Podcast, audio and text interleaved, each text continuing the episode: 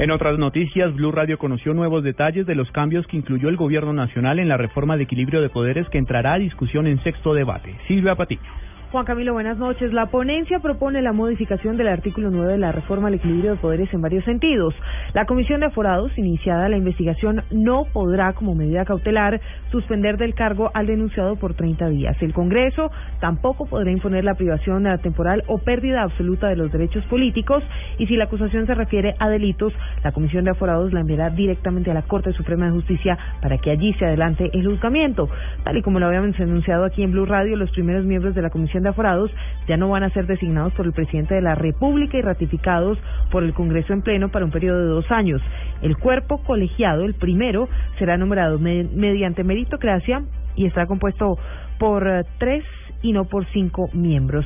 El artículo 17 también tiene modificaciones. El Consejo de Gobierno Judicial no estará integrado por los presidentes de las altas cortes, sino por un magistrado de cada uno de ellas.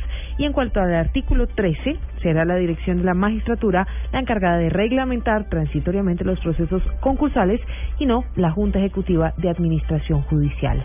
Silvia Patiño, Blu Radio.